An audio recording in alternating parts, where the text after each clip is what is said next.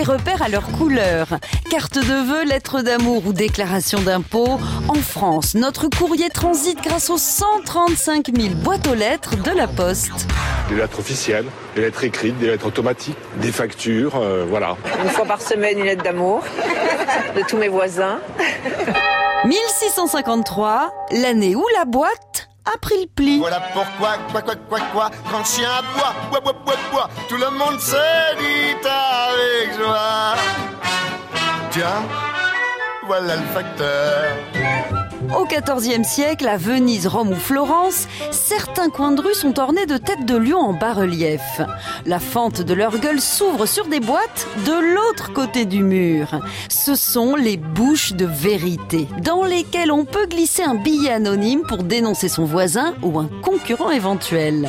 Même s'il ne s'agit pas de courrier postal, ces bouches de dénonciation sont les ancêtres de nos boîtes aux lettres. C'est une révolution. Philippe Abraham, je suis le directeur de la Poste de Bergue. À la fin du XVIIe siècle, il existe à Paris quelques bureaux de poste, mais ils n'acheminent que les missives de la capitale vers les villes de province.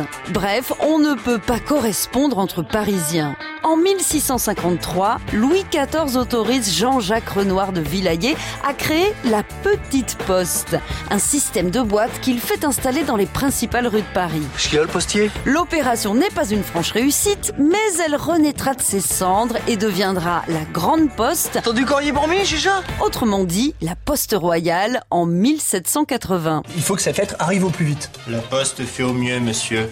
Enguerrand, apporte cette lettre à son destinataire. C'est fermé. En Alsace, en Normandie, tout comme dans la région niçoise, les grosses boîtes jaunes n'échappent pas à la mode du street art. La Poste encourage même ses artistes de rue à les relooker à grands coups de pochoirs colorés. Une façon de rendre à la boîte ses lettres de noblesse. On n'arrête pas le progrès. Les postes vous souhaitent la bienvenue. À retrouver sur francebleu.fr.